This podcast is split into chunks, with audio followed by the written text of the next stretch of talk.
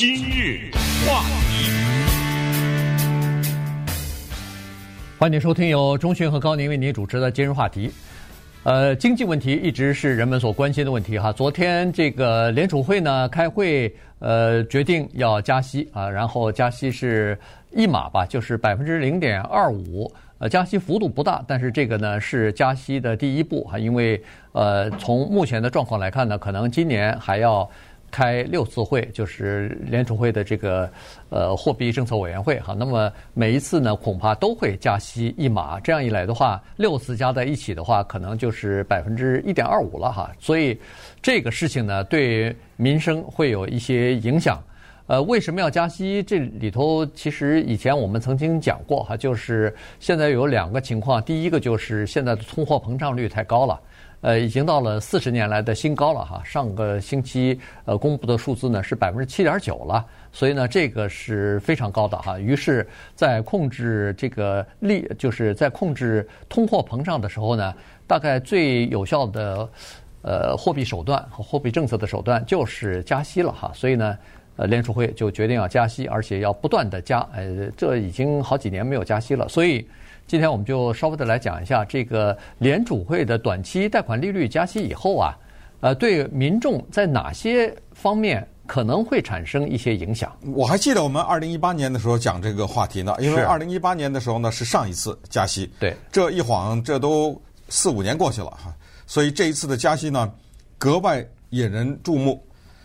这听起来呢，有的时候还是有点让我们不是行内的人啊，就觉得有点抽象，呃，什么加息啊什么的。那我只想说一句话，就是没有一个人会有例外在这个问题上。因为什么呢？因为加息啊，你肯定跟一个东西有关系。咱们画一个等号，就是借钱，对不对？对。如果你没有借钱的话，这件事儿你可能认为跟你没关系。那么你只能这么理解，就是除非你是一个我都不知道无家可归的人有没有有跟这个有关系，就是除非你家的钱呢、啊、是在箱子里或者后院一个罐子里啊，什么变成了一个金条啊，什么埋在地底下什么之类的。如果你是在一个正常的经济环境之中一个分子的话，你跟这件事儿摆脱不了。我们说一说什么人要借钱啊，我们随便说。首先呢，公司就不用说了，对，多少的大大小小的公司，连可口可乐都借钱，知道吗？所以大大小小的公司呢，都向银行借钱。这就是为什么我们看到的遍地的银行公司要借钱。房贷不用说了啊，肯定你要向银行借。还有就是汽车的贷款呐、啊，什么学生贷款呐、啊，你想吧，有的时候甚至你买任何一个东西，如果这个商店他跟你说可以什么分期付款，只要涉及到这个，这都有利息的问题。还有一个呢，就是我们老百姓看不到的，是银行和银行之间的借款。因为按照美国的法律要求啊，如果你是开银行的话，那么你必须得有一个最低的叫英文字叫 reserve， 就是储备。我们知道啊，对于一个银行来说呢，它百分之百不能把钱放在这儿不动。钱是一个像那个滔滔的那个河水一样哗哗的，它是一定要流动的。所以银行的存在就是要动这些东西，它的从左边出去，右边进来，右边出去，左边进来，它各种投资、各种借贷什么，它要做这个事情。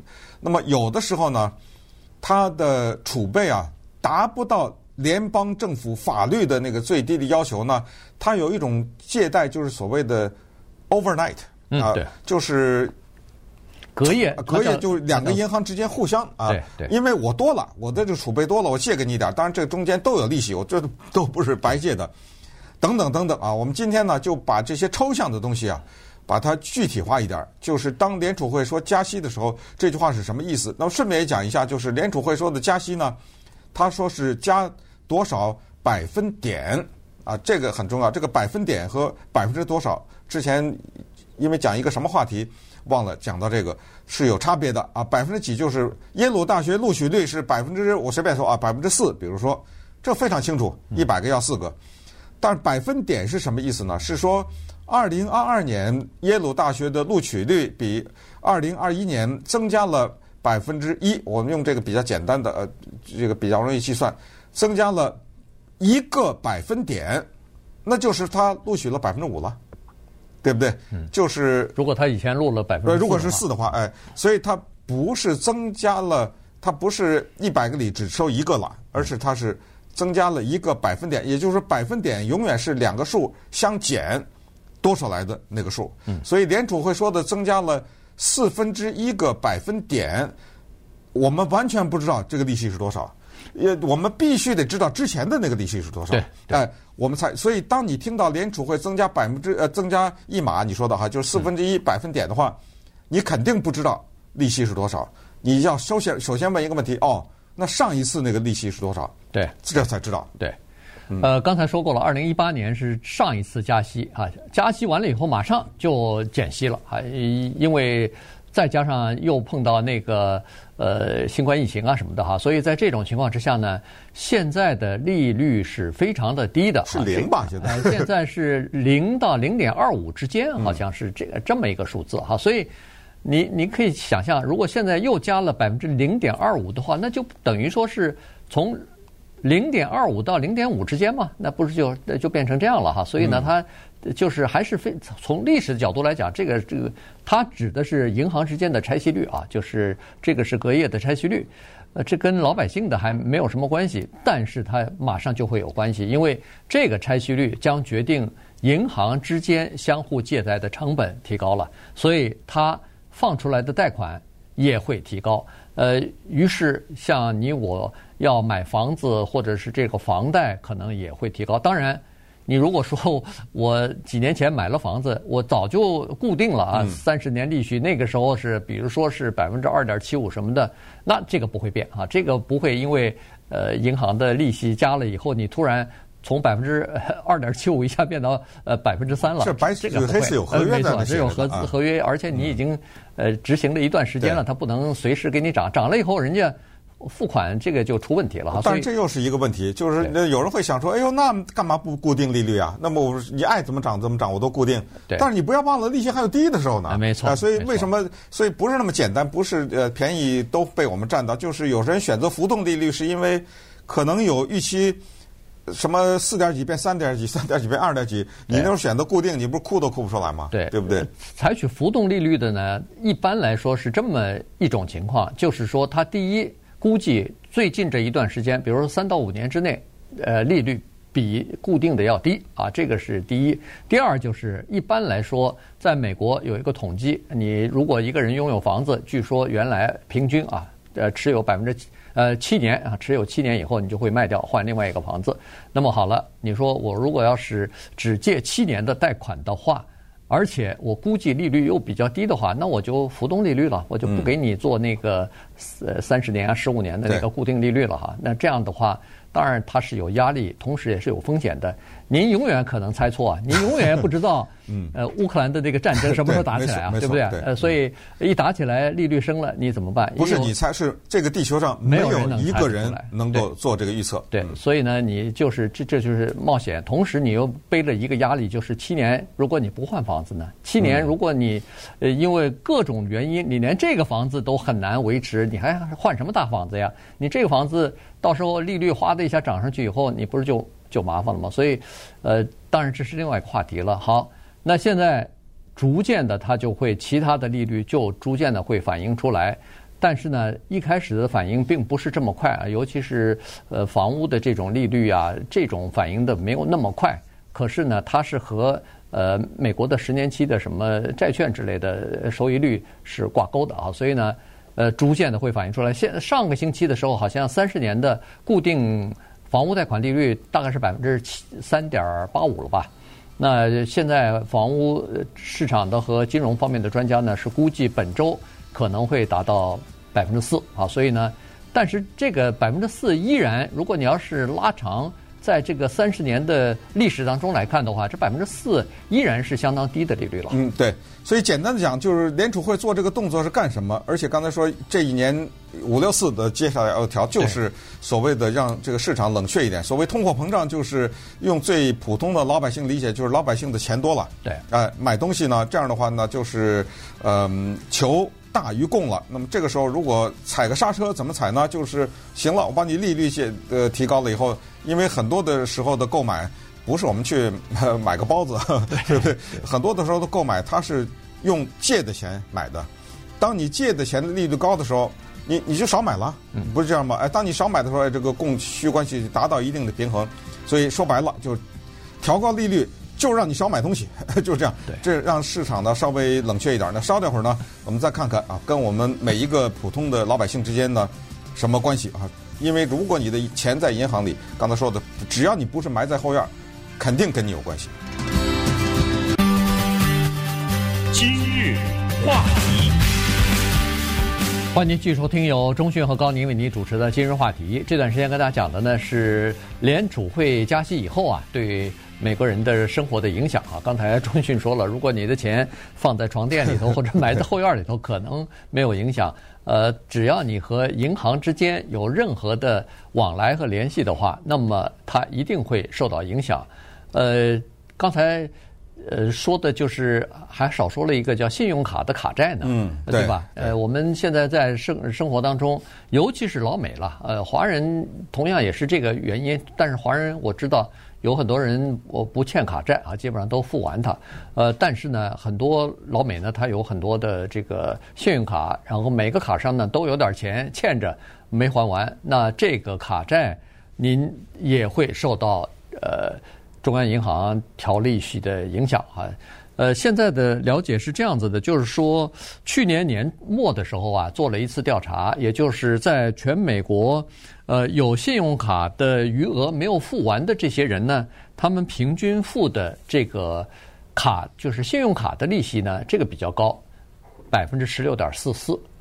呃，如果要是现在联储会不断的在涨涨息的话，你就可以想象得出来，百分之十六点四四可能就会什么零点二五、零点二五的往上加了。所以呢，这个对。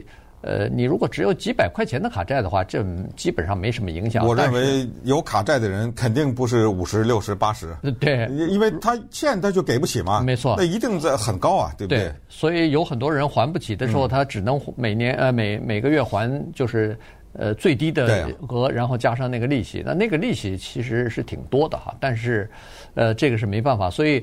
呃，专家是说，碰到这种情况，现在有一种卡债是，据说是说叫做余额转移呃卡债啊，也就是说你把呃卡债上头欠的这个钱从一个信用卡发行公司转到另外一个公司里头，它可能呃保证你，比如说十八个月不涨利息啊等等，但是您那个基础的利息还是要付的，百分之十六点几的利息还要付，而且这个也不是没有成本的，你转过来的时候。他还收你收你一个呃手续费啊，这个手续费大概是百分之三到百分之五，那也就是说你转一千块钱过来，可能就要付三十到五十块钱，呃，提前就要付这个手续费了。所以实际上借了别人的钱，这个你已经没办法了，也就是说你不付这个就得付那个。是，我们再举一个具体的例子啊，假如你买一个车，这个车不管是五万还是六万哈、啊，还是几万，你呢付了一部分。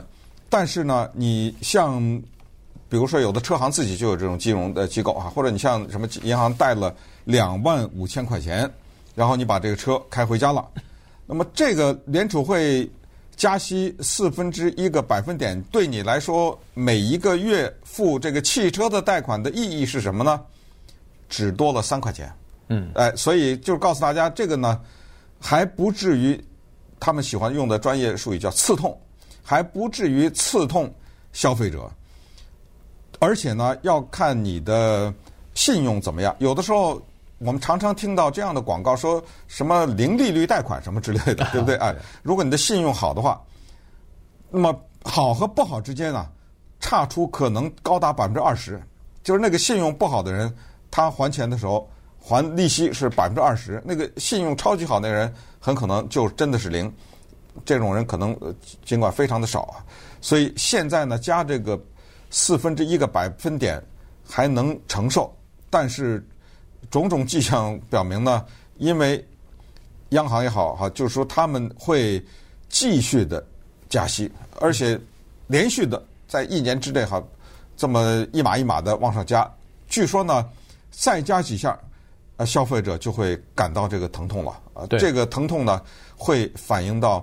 我们的钱到底还值钱不值钱呢？刚才你说我向银行借点钱要还他一百块钱还一百，将近一百二了，比如说，对不对？要这么高的利息。可是当你把钱放到银行里的时候，他可不给你这个利息，对不对？那么这又是什么概念呢？再跟大家讲一下。有时候呢，我们会看到银行啊来做宣传，他是说把你的钱存到我的银行，比如说多少多少钱起跳啊，你存八十块钱不行。那么时候呢，我用很高的利息呢回报你，所谓很高，也就是比以前或者比其他银行什么高一点，是这样。这个迹象是在说明什么呢？就是这样的一个银行或者连锁的银行，它要钱了，它需要钱，所以呢，它愿意用相对来说高一点，哪怕是只是高个零点几的这样利息呢，向大众、向社会要钱。那么这个时候，你把钱存到那儿，他拿到这个钱，他有他的想法，他有他的作用。可是现在据业内的人说呢，比较大型的银行啊，他们钱很多，嗯，他不需要钱，那么这个时候呢，他就不愿意提高给你存款的这个利率。一些什么网上银行、中小银行，我不知道还有网上银行，对不对？对对对，现在很多、啊、他们可能愿意给你提供高一点的，所以这个也是现在的一个问题。对。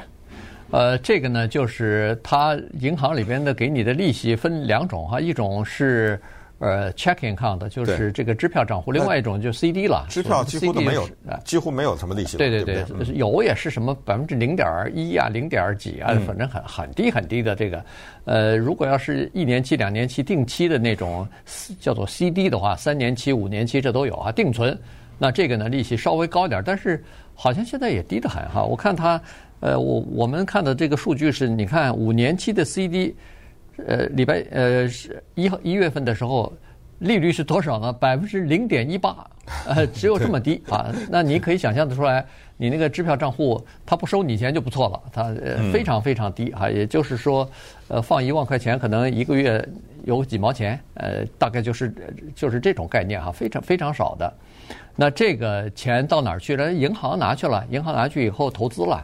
把你的钱，呃，但是他投资当然这个钱就更多一点哈，但是投资他也有他的风险嘛，万一要是碰到坏账收不回来，那不是他就惨了嘛。所以，呃，基本上大概就是就是这么一个情况。那当然，呃，刚才说的这个汽车的呃贷款啊，我我还是第一次知道，房屋贷款我是知道有拒绝的，也就是说你不符合条件的话，他是可以不贷给你款的。所以呢，房屋贷款的种类大概不是那么的多，差距也不是那么的大。可是汽车方面呢，刚才说过了，差距可以达到百分之二十。嗯，呃，这个信用好和信用不好，呃，当然也要看你贷款的时间长短。呃，贷款五年跟七年可能还不太一样，三年呃更不一样哈。然后车型啊什么的，有的车型会给你一点更多的折扣等等。可是，在汽车贷款方面，为什么它？呃，会差距这么大呢？是因为汽车贷款，你你只要申请，他就会给你。只不过在这种情况之下，你可以想象出来，人车行一看，这个人没有任何信用的话，我还要给你贷款，那我不收你高一点的这个利息的话，呃，给你更高的利率的话，那我的风险谁来给我承受啊？对，没错，对对没错。所以这个问题都是。特别复杂哈，都是那么交接在，而每一个人身上都跟这个金融的世界有不同的关系。你还有退休金呢、啊，对不对？你还有可能很多的其他乱七八糟的，跟你的这个人生活在这个社会当中相关的各种各样的跟贷款有关系的事情。还有一种就是债券哈，这个呢，说实话，也可能我我是没有买过的，也可能是。比如说什么我们这种退休金呐、啊，或者什么共同基金里面有人，对对，他这个组合。它这种组合叫 portfolio 啊，它就是一种叫做投资组合，就是什么呢？什么高风险、低风险，什么这啊，对，那一点弄一点。可是这个 bonds 这个债券，有头什么州政府发的、国家发的有这种。嗯、现在呢，联储会把利率提高了四分之一个百分点呢，哎，居然对这个债券不是好消息的原因是你已经购买的债券它的。价值或者价格就会降低，是因为你当时买的时候，这个利息比现在联储会的这个低啊，对对不对？这个新的债券得按照联储会公布的新的这种利率来，呃，怎么说呢？来给你回报定价了，对，来定价了，对不对？对。那你过去那些价值不就减了吗？呃，过去价值减的原因是因为这些债券呢，它是都是有很多的，比如说共同基金啊什么的，是是、啊哎、对，他们来管理嘛，哎，指数基金啊，嗯、他们买了一部分，就是呃抵冲这个风险的嘛，这是最稳的这个债券。但是当时你买的时候，如果利率低的话，那他们势必要把你的这个原来拥有的这个债券卖掉。再买新的债券，因为新的债券的利率高嘛，是、嗯、对吧？所以呢，在这种情况之下，那价钱价值当然就有影响。你你那个利率越高的呃债券，应该是越值钱嘛，对吧？呃，因为它每个月给你带来的呃利率比较高嘛，所以这个呢，呃，就是在你的股票或者是退休基金里边可能会产生的影响。呃，当然对股市也会有影响啊，这个。呃，一般来说，加息对股市并不是什么很好的消息哈。但是说，据说股市已有准备。啊，对，呃、对他，因为一直说，一直说，就说了他、呃、他就有准备了。现在总算是靴子落地了，大家都知道啊。原原来不知道是加一码还是加两码，如果加两码的话，是不是太高？但是昨天这个靴子落地，说是加一码，而且以后呃加每次大概都是加一码的，这个是已经反映在股市的价格里头了。所以你看，昨天公布出来这个消息之后，一下子股价非但没有下跌，反而还还暴涨了啊！所以呢，这个就是在股市方面的一些反应了。